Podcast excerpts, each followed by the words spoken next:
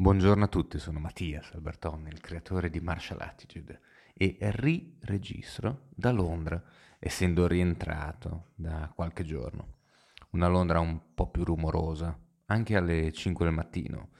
In realtà ci sono di nuovo gli aerei, forse non tanti quanto prima, ma insomma si fanno sentire, diciamo.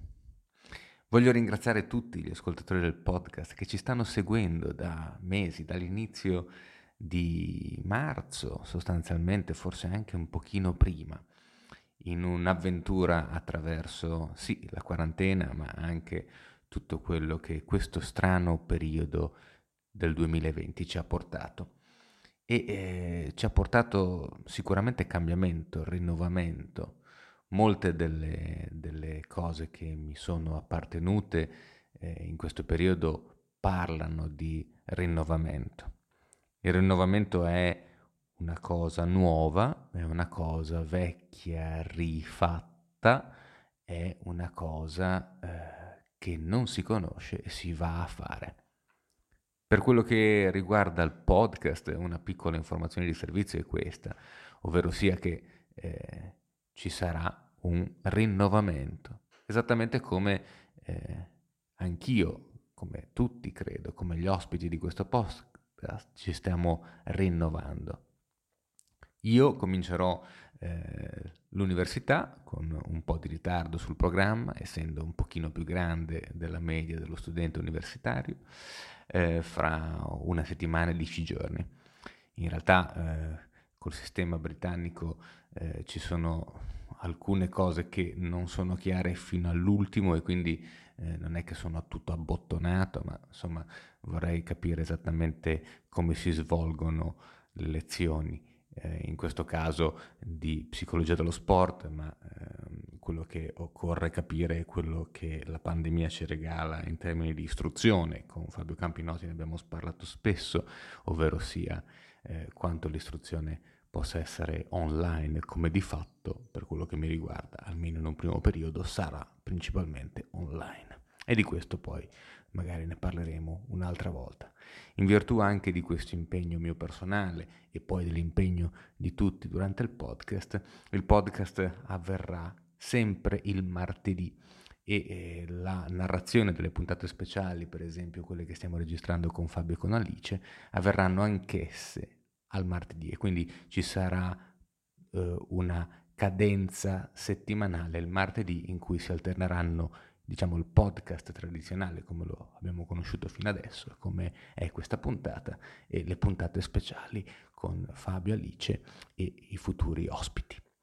E dicevo rinnovamento, un rinnovamento che significa appunto cose differenti. Io mi chiedo come gli altri lo percepiscono, perché cambiare abitudini, cambiare regime alimentare, iniziare un corso di studio all'università, piuttosto che non ricominciare semplicemente, diciamo, dopo le vacanze con buoni propositi, è sempre un po' un rinnovamento, però molte volte ci sono anche delle scuse, ci sono delle scuse esattamente come il, il perdere i chili dal primo di gennaio, eh, perché non farlo prima? Non è un vero rinnovamento, è solamente un set di intenzioni, quindi eh, si eh, esplicita sul calendario la nostra volontà di fare una cosa a partire dal tale giorno. Un'altra cosa invece è quella di percepire intorno a noi un cambiamento effettivo, un cambiamento eh, vuoi delle vibrazioni che ci circondano piuttosto che non di quelle che noi stessi andiamo a produrre. Perché cambiamo? Perché ci rinnoviamo? Questa è un po' la cosa che mi viene da domandarmi, cioè c'è tendenzialmente una volontà di stare meglio e fin qua io posso anche capirlo, ma è ben strano il fatto che ci siano delle cose che si rinnovano, si cambiano, perché semplicemente apparentemente succedono senza che noi le abbiamo innescate. Eppure sappiamo che sotto sotto, nascosti sotto tante coperte di dettagli infinitesimali, qualcosa noi abbiamo fatto e tutto quello che c'è intorno si è modificato all'unisono. per farci cambiare presumibilmente in meglio. Ecco che sto pensando in queste settimane al potere delle nostre intenzioni. L'intenzione come parola chiave per identificare come andiamo ad agire, come andiamo finanche a parlare e quindi intercettare non la nostra volontà, ma intercettare quello che sta dietro alla volontà, l'intenzione dietro qualunque atto.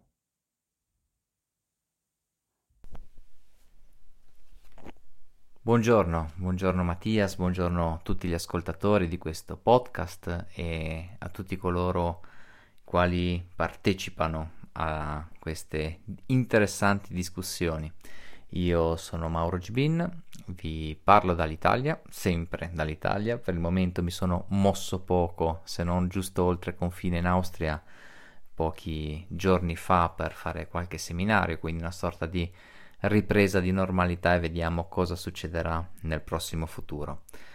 Siamo qua oggi a parlare di questo rinnovamento, mi sembra che il tema di oggi sia quanto mai ehm, sul pezzo, quanto mai attuale come contesto come contenuto ed è anche un tipo di argomento che molto si adatta alle discipline di cui ci occupiamo tutti noi olisticamente intervenendo in questo podcast. E rinnovare nell'introduzione caro Mattias hai parlato di adattarsi hai parlato del sorta di cambiamento. In realtà io credo almeno percepisco il rinnovamento come una sorta di reinventarsi avere quella capacità di eh, cambiare e quindi di muoverci su cose nuove, su delle novità. Ecco che lì nascono forse quei punti di resistenza, l'uscire dalla nostra zona di comfort, andare a toccare eh, magari argomenti scomodi anche per noi perché siamo fatti e costruiti di abitudini, di eh, azioni e reazioni, quindi il fatto di avere ormai, come si può dire, embeddato nel nostro corpo un, un certo software, un certo modo di eh, reagire.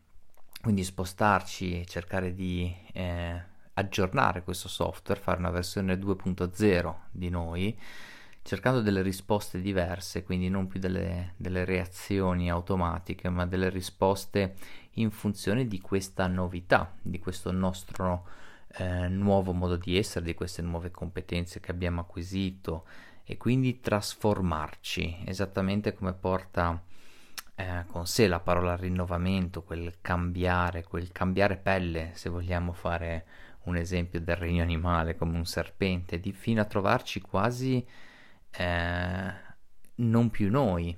Mm, e in effetti forse è così, perché mm, costantemente viviamo il cambiamento, anzi guai se non ci fosse, se non si cambiasse, se non si evolvesse.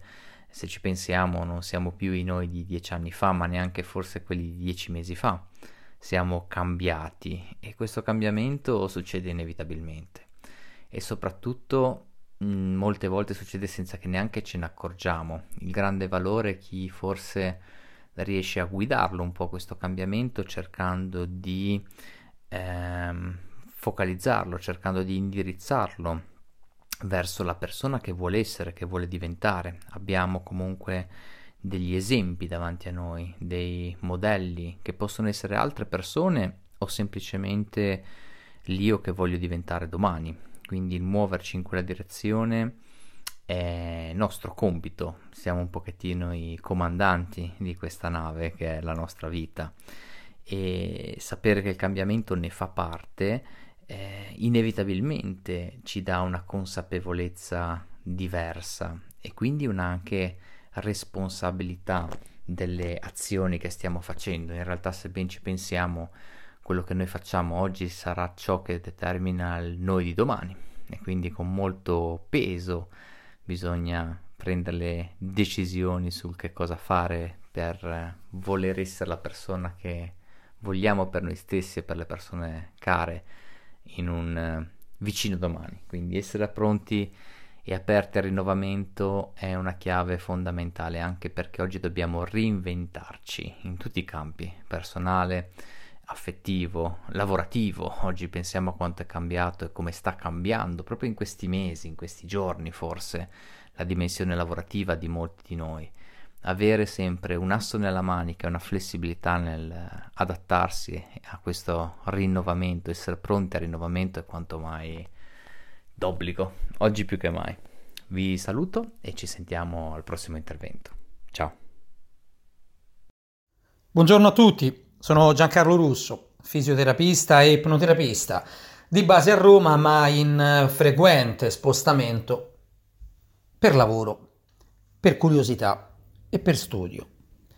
Le intenzioni, questi propositi che dovrebbero animare ogni nostra azione, ogni nostro comportamento e il condizionale d'obbligo sono il motore, anzi no, la benzina del motore della nostra vita. E perché utilizzo il condizionale? Perché in realtà la gran parte dei nostri comportamenti seguono schemi meccanici ripetitivi.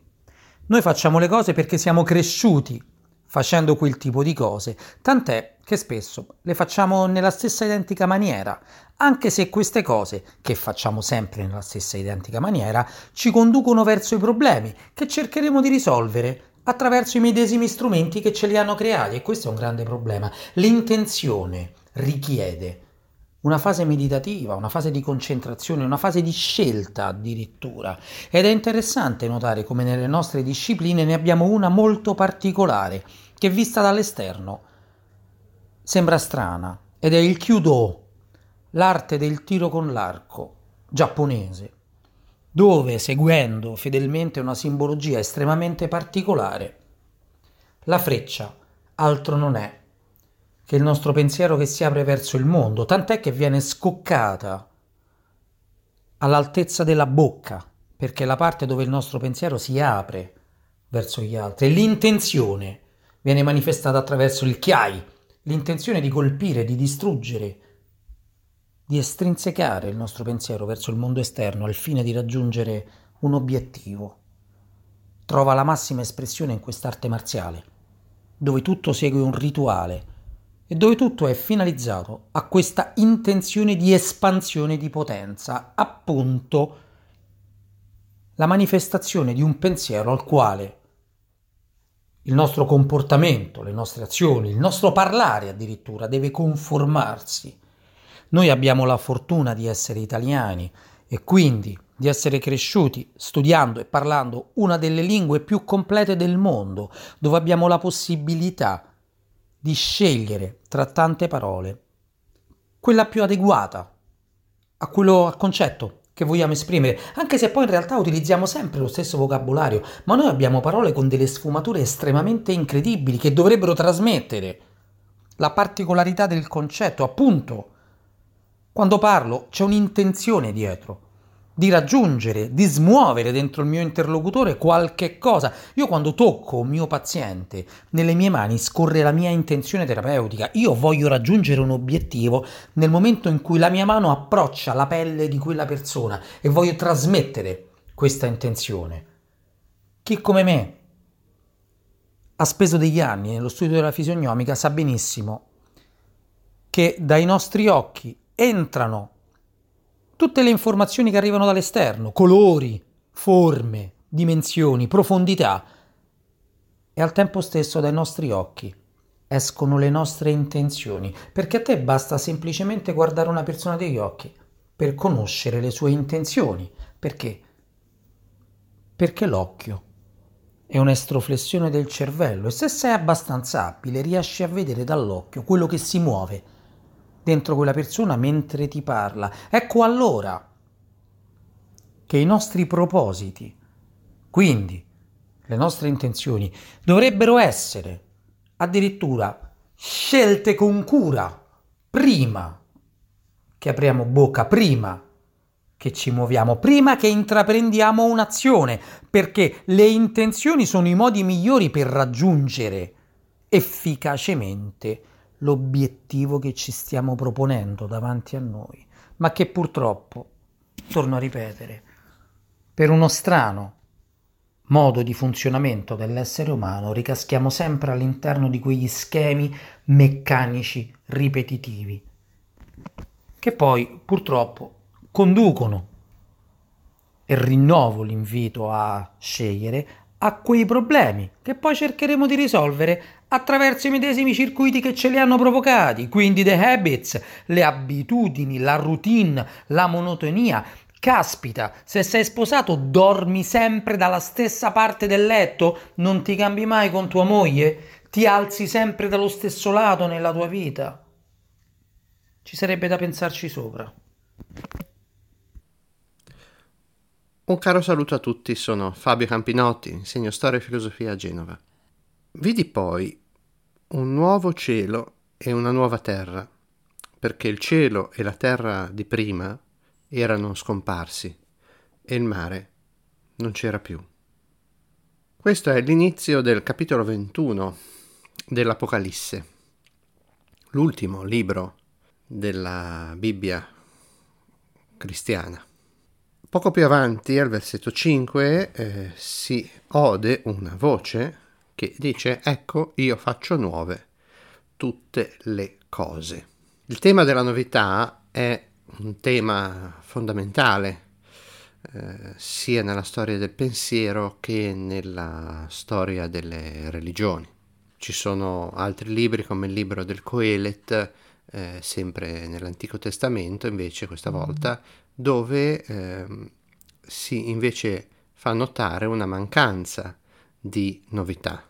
Non c'è niente di nuovo sotto il sole. Ecco, questo eh, a rimarcare una certa ciclicità, una ripetitività della storia.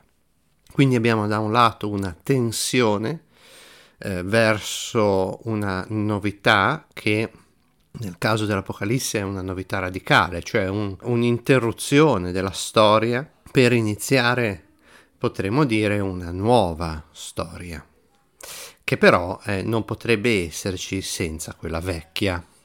E qui già c'è un elemento interessante che mette in rapporto qualcosa di passato con qualche cosa che ancora deve venire. Che cosa significa che una cosa è nuova? Poi arriviamo al tema dell'intenzione di cui parlava Mattias. Significa che non ha niente in comune con quello che è venuto prima? Un po' come eh, avevano la pretesa di realizzare i rivoluzionari durante la rivoluzione francese, una sorta di palingenesi, no? di nuova creazione da zero che interrompesse completamente i ponti con il passato, però sappiamo che questa cosa qua eh, non è nel modo di fare della natura e anche l'uomo, nonostante egli oggi si percepisca quasi come un elemento estraneo alla natura, anche l'uomo è natura e quindi eh, diciamo che la pretesa dell'uomo di eh, rifare da zero la, se stesso, la propria realtà e il mondo, beh, è una pretesa che eh, non sta in piedi, diciamo così. Casomai l'uomo si può inserire come un agente modificatore della natura, sicuramente in un suo modo peculiare, ma è pur sempre all'interno della natura. Eh, un discorso diverso invece è quello che accenna l'Apocalisse, perché l'Apocalisse fa eh, notare come c'è bisogno a un certo punto nella storia dell'uomo di un radicale elemento di novità che non appartiene alla storia umana. Su questo ci, si potrebbero scrivere eh, fiumi di pagine e anche di dibattiti, anche molto accesi. Magari sarà interessante tornarci sopra più avanti. Quindi qualche cosa che viene da fuori, no? E che irrompe con una novità. E qui questo ci riporta al libro del Coelet che diceva appunto non c'è niente di nuovo sotto il sole, a meno che, ci dice l'Apocalisse, non, in, non irrompa qualche cosa a rigenerare i rapporti, perché poi è anche proprio una questione di rapporti, all'interno della storia umana. E allora essere nuovi significa avere uno sguardo nuovo, significa essere capaci di rapportarsi in modo nuovo e quindi di costruire delle relazioni di stampo diverso.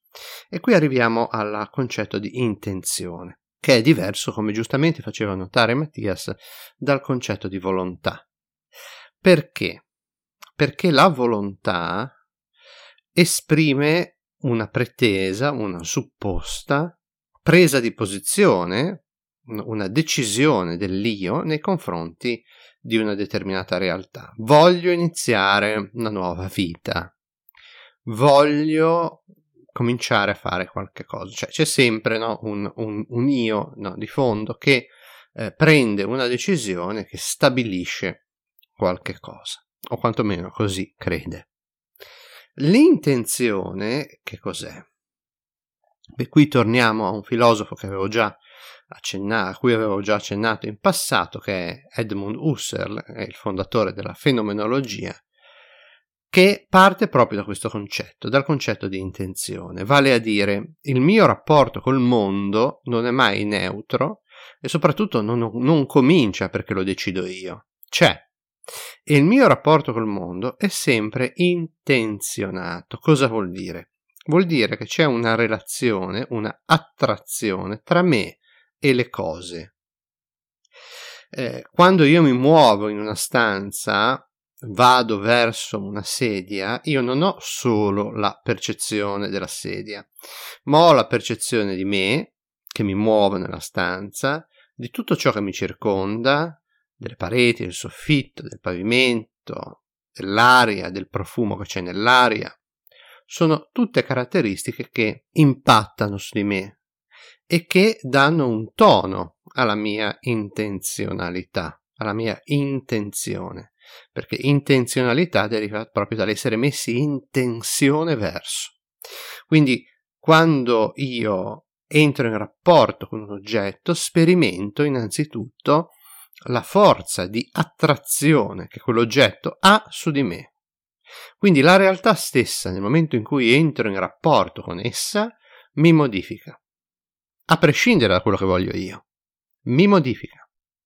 E non solo, ma eh, si potrebbe dire questa è una cosa che è stata scoperta anche nell'ambito delle ricerche di fisica, eh, le ricerche sono state fatte sulle particelle atomiche, ad esempio sugli elettroni, eh, anche la materia si comporta in un modo diverso a seconda del fatto che sia oggetto dell'attenzione eh, di un essere umano, o potremmo dire anche di un animale probabilmente, oppure no.